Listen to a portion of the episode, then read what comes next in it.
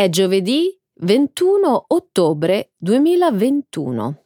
Benvenuti a una nuova puntata del nostro programma settimanale di livello intermedio News in Slow Italian. Un saluto a tutti. Ciao Alessandro. Ciao Carmen. Un caloroso benvenuto a tutti i nostri ascoltatori. Inizieremo la prima parte del nostro programma con la decisione della Russia di sospendere la propria missione diplomatica presso la Nato, come annunciato lunedì dal ministro degli esteri russo Sergei Lavrov. Subito dopo parleremo dell'ex segretario di Stato Colin Powell morto lunedì all'età di 84 anni a causa di complicazioni mediche legate al Covid-19. Nel segmento del nostro programma dedicato alla scienza, invece, discuteremo dei risultati di uno studio che suggerisce che alcune forme di meditazione quotidiana possono aiutare a ridurre lo stress del 25%. Infine vi racconteremo anche di una pasticceria nel Regno Unito, cui è stato proibito di utilizzare per i propri prodotti di punta una granella di zucchero prodotta negli Stati Uniti. Eccellente Carmen! Continuiamo adesso con la seconda parte del programma, il consueto segmento Trending in Italy.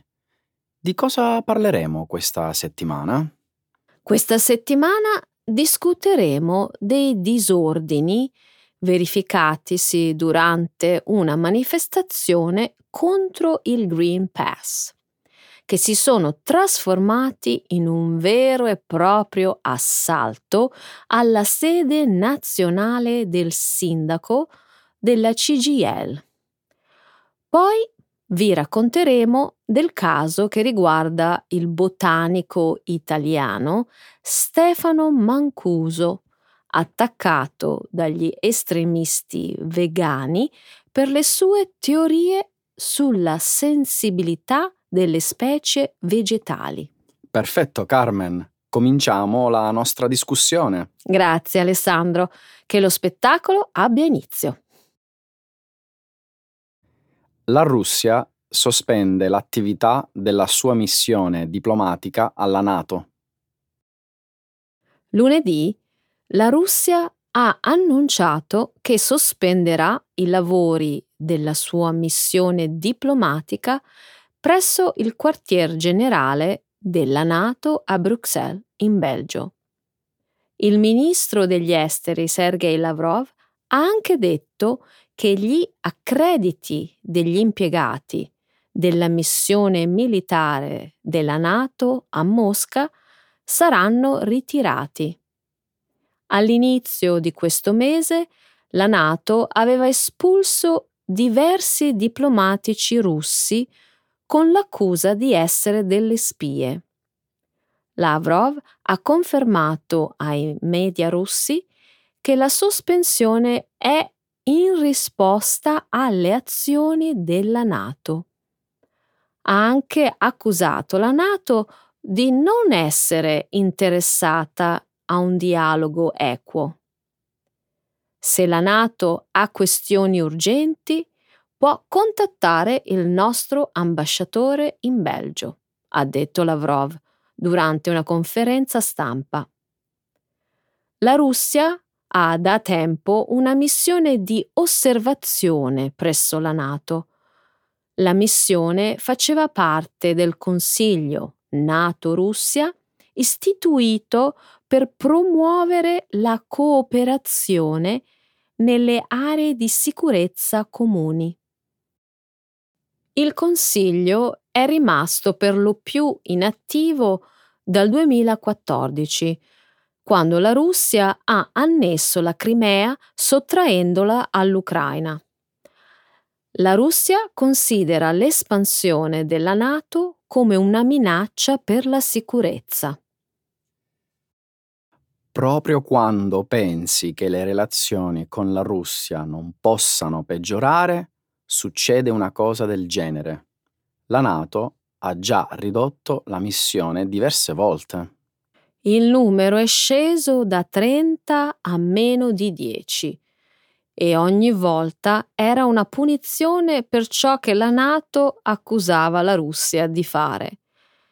Prevedibilmente la Russia ha risposto in realtà, tuttavia, mostra solo quanto poco queste missioni siano in grado di fare nell'ottica delle attuali fredde relazioni. Ad ogni modo, dubito che arriveremo a una nuova guerra fredda. Carmen, penso che siamo già nel mezzo di una guerra fredda le cose non andavano bene anche prima del 2014, ma da allora il peggioramento delle relazioni è accelerato. Abbiamo anche una nuova corsa agli armamenti nei missili ipersonici. È una cosa diversa, Alessandro. L'Unione Sovietica aveva mezza Europa sotto controllo c'era una relativa parità militare tra la Nato e il patto di Varsavia. Ma questo succedeva allora. Le cose sono differenti adesso. La Russia da sola non può competere militarmente. Sappiamo tutti che servono soldi per armi e rifornimenti. L'economia russa non è abbastanza forte per sostenere una grande guerra. Stai dicendo che la Russia non è più una minaccia credibile? Non come lo era l'Unione Sovietica durante la guerra fredda. Il PIL russo è solo una frazione del bilancio federale degli Stati Uniti, per non parlare di tutti i membri della Nato quindi sì, penso che la Russia non sia più una minaccia credibile. Mm, spero che la Russia non sia una minaccia per davvero. Colin Powell, il primo segretario di Stato nero degli Stati Uniti, è morto a 84 anni. L'ex segretario di Stato Colin Powell è morto lunedì per complicazioni relative al Covid-19. Powell era vaccinato, ma aveva un cancro al sangue e altri problemi di salute che hanno gravemente compromesso il suo sistema immunitario. Il presidente Biden ha ordinato bandiere a mezz'asta fino al 22 ottobre in memoria di Powell. Colin Powell nacque nel 1937 a New York da una famiglia di immigrati giamaicani. Si unì all'esercito degli Stati Uniti nel 1958 dopo la laurea. Colin Powell servì due volte in Vietnam e fu di stanza in Germania e Corea del Sud diventò il primo americano nero a servire come consigliere della sicurezza nazionale durante la presidenza di Ronald Reagan. Colin Powell diventò anche il primo americano nero a prestare servizio come segretario di Stato degli Stati Uniti. Powell servì principalmente presidenti repubblicani. Fu invitato a candidarsi per il Partito Repubblicano al ruolo di presidente. Tuttavia si allontanò dal Partito Repubblicano negli anni successivi per sostenere Barack Obama, Hillary Clinton e Joe Biden. Che incredibile vita di successi, Carmen un figlio di immigrati dalla Giamaica, un ragazzo di Harlem e del Bronx, diventò un generale a quattro stelle, un consigliere per la sicurezza nazionale e un segretario di Stato. Spero che sarà ricordato per i suoi successi e non per... Il suo discorso alle Nazioni Unite a sostegno dell'invasione dell'Iraq lo definì una macchia nella sua carriera. Dopotutto, si definiva un guerriero riluttante. Eppure, il guerriero riluttante iniziò la guerra che gli Stati Uniti abbandonarono solo un paio di mesi prima che Powell morisse, Carmen. In tutta onestà, Alessandro, all'epoca non c'era nessuno di credibile che mettesse in discussione il fatto che Saddam Hussein non aveva violato le risoluzioni delle Nazioni Unite. Ancora mi domando che cosa sarebbe successo se si fosse candidato per la presidenza nel 1996? La guerra in Iraq sarebbe avvenuta? Sarebbe stato in grado di impedire al Partito Repubblicano degli Stati Uniti di finire dal partito di Lincoln a quello di Trump? Nessuno lo saprà mai, Alessandro, ma Donald Trump ha dimostrato ancora una volta che non c'è limite al cattivo gusto. Ha deriso Powell dopo la sua morte, dicendo ha fatto molti errori, ma in ogni caso che riposi in pace. Ma in ogni caso può riposare in pace? L'ha davvero detto? Sì. Che bassezza. Ma non è una competizione, Carmen. Colin Powell sarà ricordato come un eroe e uno statista per i suoi successi nel superamento del razzismo e nella promozione della diversità. L'esatto opposto di Trump. La meditazione giornaliera riduce il livello di stress del 25%. Scienziati provenienti dalla Germania e dal Regno Unito hanno scoperto che fare esercizio mentale quotidiano per 3-6 mesi potrebbe proteggere gli adulti sani dal carico di stress sistemico a lungo termine. I risultati dello studio sullo stress a lungo termine sono stati pubblicati sul numero del 21 ottobre di Psychosomatic Medicine. I partecipanti allo studio hanno preso parte a tre sessioni di pratica mentale contemplativa di tre mesi ciascuna. Di queste, una era incentrata sull'attenzione e la consapevolezza un'altra sull'esercizio delle abilità sociali come la compassione e la gratitudine. L'ultima, invece, sulla pratica delle abilità socio-cognitive. Il training durava 30 minuti al giorno per 6 giorni alla settimana. Ogni sessione era caratterizzata da un insieme di esercizi mentali occidentali ed estremo orientali. I livelli di accumulo di ormoni dello stress nei capelli sono stati misurati per valutare la quantità di stress. Dopo sei mesi di allenamento i livelli di stress sono diminuiti in media del 25%. Gli scienziati hanno anche concluso che vale la pena esercitarsi più a lungo rispetto alle offerte tradizionali di riduzione dello stress. I disturbi mentali e fisici legati allo stress sono in aumento. Credo che lo stress cronico sia uno dei maggiori rischi per la salute del XXI secolo. Non è molto sorprendente che l'esercizio mentale contemplativo aiuti con lo stress. L'umanità lo conosce fin dall'antichità. Il modo però in cui gli scienziati sono riusciti a utilizzare i numeri per confermare questa antica pratica è molto interessante.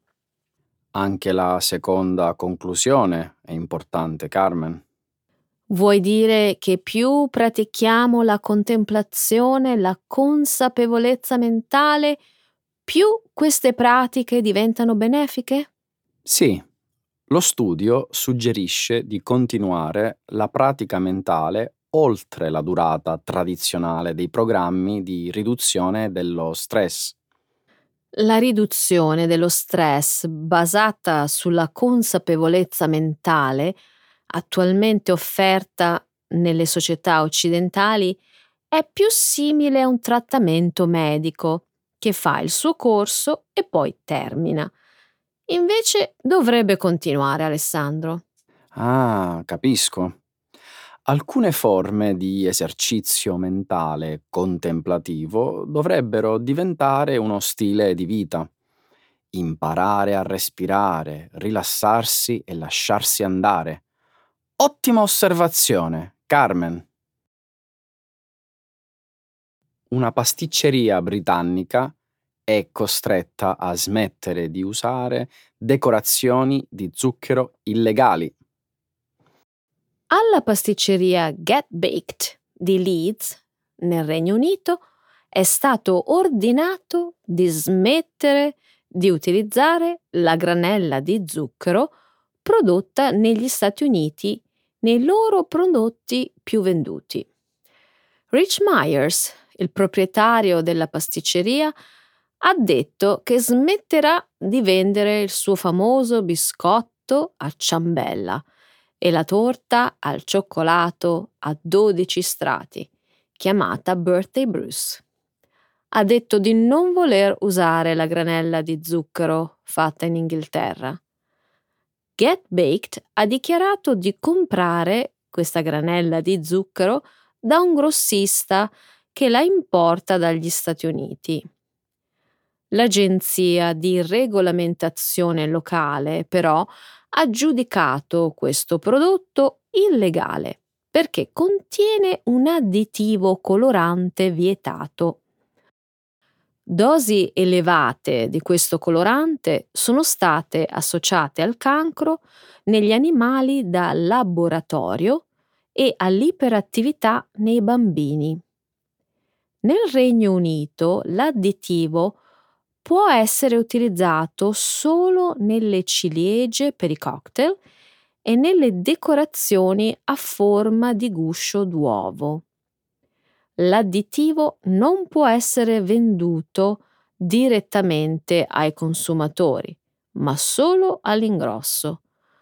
L'intenso interesse suscitato dalla vicenda ha portato a un picco negli affari e al sostegno per Get Baked. Di contro, però, la proibizione ha danneggiato le vendite della pasticceria perché i due prodotti più venduti sono ora fuori dal menù. Il proprietario sta ottenendo il favore del pubblico, Carmen, non solo per i suoi deliziosi dolci, ma anche per il suo racconto online della vicenda sulla granella di zucchero, che ora tutti chiamano Sprinklegate. Il pasticcere è irremovibile riguardo all'utilizzo della sua granella di zucchero preferita. Ecco quello che ha detto. Te lo cito. Se non posso usarla, non la userò. Sciopererò per la granella di zucchero. Questo è un peccato, ma è quello che si ottiene quando si costruisce il proprio business intorno a un prodotto senza fare alcuna ricerca in merito. È davvero triste. Il proprietario dice che la granella di zucchero fatta in Inghilterra non è così buona. Ti cito ancora le sue parole. La granella di zucchero fatta nel Regno Unito si scioglie e non è stabile. I colori non sono vibranti. Ha anche usato alcune parole volgari per descriverla. Quella roba è illegale per un motivo, Alessandro. Anche se è legale usarla negli Stati Uniti, la Food and Drug Administration statunitense è stata esortata a revocarne l'approvazione. Forse questo può indurre i produttori britannici a produrre granelle di zucchero di alta qualità e dai colori brillanti. Una granella di zucchero che non sia fatta con prodotti petroliferi e non causi cancro, magari fatta con derivati del pesce come altri tipi di colorante. Questo risolverebbe lo Sprinklegate. In effetti sì. E il proprietario è una persona davvero molto coscienziosa. Ad esempio, Get Baked non fa pagare le spese di consegna a tutti gli ospedali locali. Spero possa trovare una soluzione soddisfacente. Roma. Scontri e disordini al corteo dei No Green Pass. La scorsa settimana la stampa italiana ha dedicato ampio spazio ai disordini che si sono verificati a Roma nel corso di una manifestazione di protesta contro il Green Pass. Sabato 9 ottobre circa 10.000 persone sono scese per le strade di Roma per esprimere il proprio dissenso verso il Green Pass, il documento che certifica l'avvenuta vaccinazione contro il Covid-19. Un documento che venerdì scorso il governo italiano ha reso obbligatorio per tutte le categorie di lavoratori del settore pubblico e privato. Il corteo di protesta è partito da Piazza del Popolo intorno alle tre del pomeriggio e poi si è spostato nelle vie del centro della città, dove, in alcuni punti nevralgici e in corrispondenza di sedi ministeriali, le forze di polizia avevano realizzato dei posti di blocco. A un certo punto alcuni gruppi di manifestanti si sono staccati dalla manifestazione e hanno iniziato a scontrarsi con gli agenti. I disordini sono andati avanti per diverse ore e sono degenerati con l'assalto e la devastazione alla sede nazionale della CGL, il sindacato che si occupa di tutelare i diritti dei lavoratori. Tra gli assalitori c'erano diversi membri del partito neofascista italiano Forza Nuova, tra cui il suo fondatore Roberto Fiore, che è stato arrestato insieme ad altre dieci persone.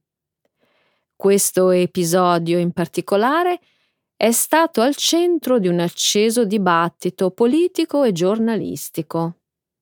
Sì, perché l'assalto alla sede del sindacato, dal punto di vista simbolico, ha avuto una portata notevole l'incursione alla sede romana della CGL ha riportato indietro le lancette della storia italiana agli anni bui dell'avvento al potere del fascismo. Sai a cosa mi riferisco? Certo, al cosiddetto biennio nero tra il 1921 e il 1922 quando il movimento operaio socialista fu vittima di saccheggi e attacchi violenti a opera delle squadre fasciste. A quanto sembra, l'attacco alla sede del sindacato era stato premeditato e avrebbe dovuto colpire persino Palazzo Chigi, sede del governo, così come era accaduto a gennaio a Capitol Hill, a Washington DC, negli Stati Uniti. Un tentativo timido c'è stato. Fortunatamente la polizia l'ha sventato agevolmente. Le forze politiche del centro-sinistra ora chiedono a gran voce al governo di sciogliere Forza Nuova e altre organizzazioni neofasciste. Invece quelle del centrodestra si oppongono e allontanano le ipotesi formulate in questi giorni del pericolo di un possibile ritorno al fascismo. Sinceramente, neanch'io credo che ci sia questo pericolo. Forza Nuova è un partito che attira alcune migliaia di persone violente, ma conta pochissimo nella politica italiana. Ha sempre ottenuto risultati scadenti in tutte le elezioni a cui ha partecipato. Sì, ok, ma si farebbe un grosso errore a prendere sotto gamba l'assalto alla CGL. Su questo siamo d'accordo. È un fatto vergognoso e va condannato con forza. Questa spiacevole storia però ci spinge a fare un'altra osservazione interessante. A cosa ti riferisci di preciso? Hmm, su un articolo pubblicato dalla rivista Rolling Stone l'11 ottobre, il giornalista Mattia Salvia ha scritto che l'assalto al Capitol Hill di Washington ha rotto il tabù della sacralità dei luoghi istituzionali. A Roma è accaduta la stessa cosa. Questo, secondo il giornalista, vorrebbe dimostrare che si sta affermando l'idea che andare all'assalto dei luoghi del potere sia diventato qualcosa di pensabile, esprimibile e realizzabile. Questo, a mio avviso, è molto preoccupante. Estremisti vegani attaccano un botanico italiano che studia la sensibilità delle piante. Qualche settimana fa la stampa italiana si è occupata di un caso molto curioso che riguarda un botanico italiano rimasto vittima di attacchi e contestazioni a causa dei suoi studi. Stefano Mancuso è un esperto di botanica di fama internazionale che da tempo si occupa di approfondire gli studi sul comportamento delle piante.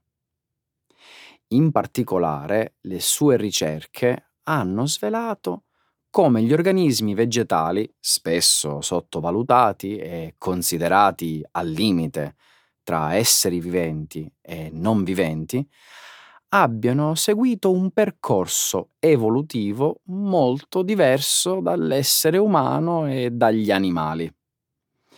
Ciò però non vuol dire che siano privi di sensibilità, intelligenza e coscienza.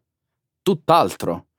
Secondo lo scienziato e docente di arboricoltura ed etologia vegetale presso l'Università di Firenze, le piante da millenni sono riuscite ad adattarsi abilmente a tutti gli ambienti per sopravvivere. Mancuso ritiene che le piante, oltre a essere in grado di comunicare fra di loro, abbiano imparato a proteggersi a vicenda e a sfruttare gli animali a proprio vantaggio per muoversi e riprodursi.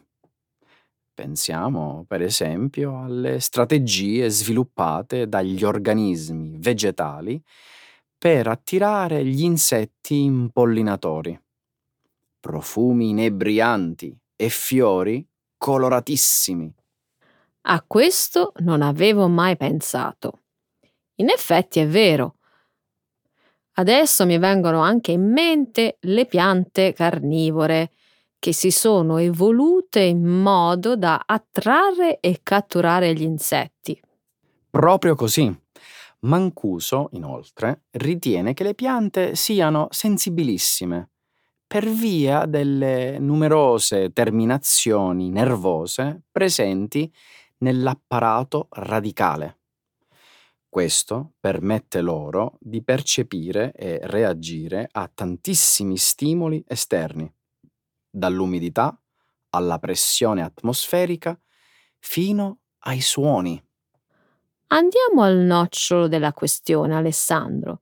Cos'è questa storia degli attacchi e delle contestazioni? Guarda, è una vicenda davvero assurda.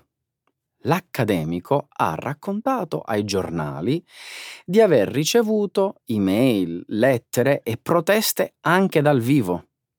Alcuni estremisti vegani lo hanno preso di mira perché a loro dire, con i suoi studi, difenderebbe gli interessi delle grandi aziende di allevamento e dei produttori di carne, con l'obiettivo di smontare le tesi vegane e vegetariane. Beh, è comprensibile. Affermare che le piante hanno qualità quasi umane è come equipararle agli animali, che soffrono per il fatto di essere uccisi e mangiati. Un pensiero questo che potrebbe in qualche modo giustificare il consumo di carne. Dico bene? Sì, hai ragione. Tuttavia, Mancuso nei suoi studi non suggerisce nulla di simile. Per caso afferma il contrario? Allora, mm, in un'intervista pubblicata dal Corriere della Sera il 21 settembre, lo studioso ha specificato di non aver mai detto che le piante non si devono mangiare. Anzi, ha sempre sostenuto il contrario. È preferibile, infatti, che gli esseri umani, in quanto onnivori, si nutrano di organismi vegetali piuttosto che di quelli animali. Però questa affermazione non risolve la questione.